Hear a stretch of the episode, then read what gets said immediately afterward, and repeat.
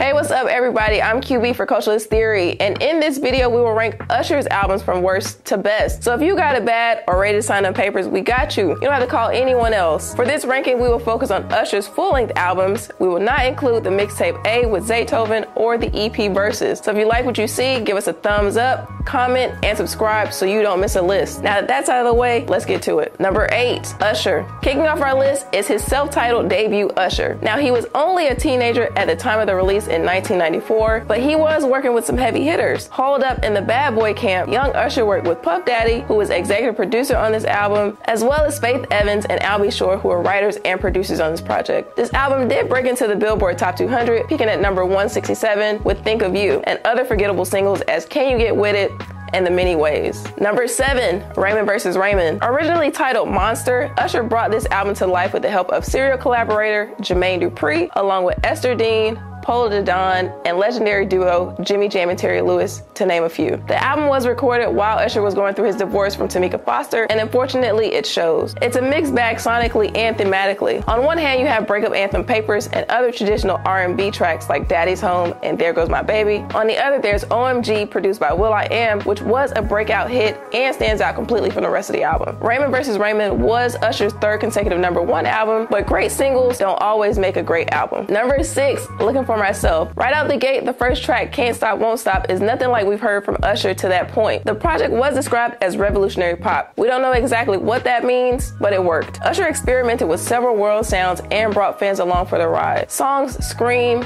Numb, and the title track, Looking for Myself, are heavily influenced by electronic dance music, dubstep, and new wave. But Usher doesn't leave anyone out. Lead single Climax, produced by Diplo, harkens to classic Usher. It oozes with sex appeal and a flawless falsetto. Climax also became one of the most successful singles of Usher's career, spending 11 weeks at number one on the Billboard Hot R&B and Hip Hop chart. Number five, Here I Stand. After repeated delays in 2007, Here I Stand was released in 08 and became the unwitting follow-up to Confessions. Now you may or may not remember, but this was Usher's first project under new management. He replaced his momager, Jonnetta Patton, with Benny Medina, who also managed Jennifer Lopez and was the inspiration for Fresh Prince. Taken together, you get the impression that Usher wants fans to know He's taking his career and his life into his own hands. Taken alone, Here I Stand is okay. Usher is a gifted storyteller and can set a mood singing about chores like he does on Trading Places. Love in This Club, Love in This Club Part 2 with Beyonce and Lil Wayne, and Moving Mountains are further proof of his capabilities. However, at 18 tracks, it's just two or three songs too long. Even though the album is certified platinum, it still feels like a step in the wrong direction on the heels of the Diamond album that was Confessions. Number 4, 8701, originally titled All About You. And in case you missed it, Usher has this thing about replacing U, Y-O-U, with the letter U. Just a thing. After some delay, Usher's third album, 8701, was released August 7, 2001. This album cracks the top half of our list because it stands out as Usher's best vocal performance to that point in his career. It also marked his transition from teen heartthrob to adult male superstar. 8701 went four times platinum, riding the waves of singles You Remind Me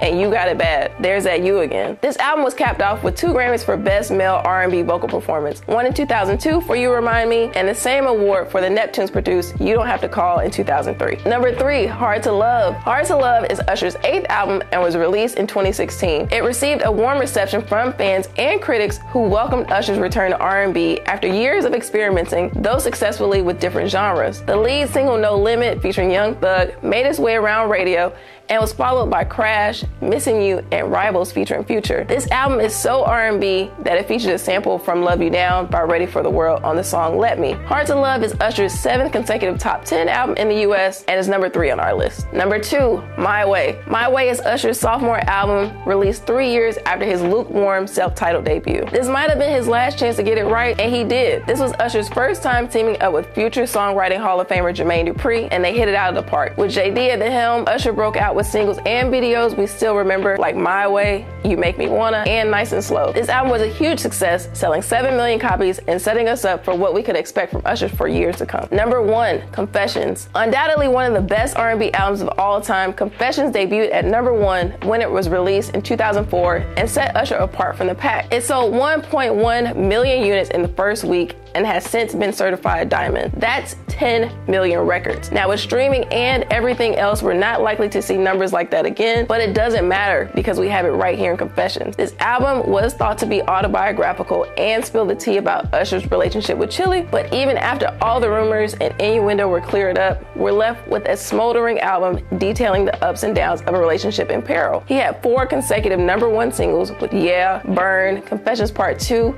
and My Boo with Alicia Keys. Even with all that heat on the radio, there's still plenty left on the record. There is not a single skip on this album, proving that when he's cooking with Jermaine Dupri, it's a recipe for success. Confessions earned Usher and his collaborators many awards that year, including the Grammy for Contemporary R&B Album, and Usher was recognized as Billboard's Artist of the Year. Doesn't get much better than that. Let me know what you think in the comments below, and who or what you think we should rank next. Remember to like this video and subscribe to Culturalist Theory so you don't miss a list. Until next time, I'm QB. I'll see you then.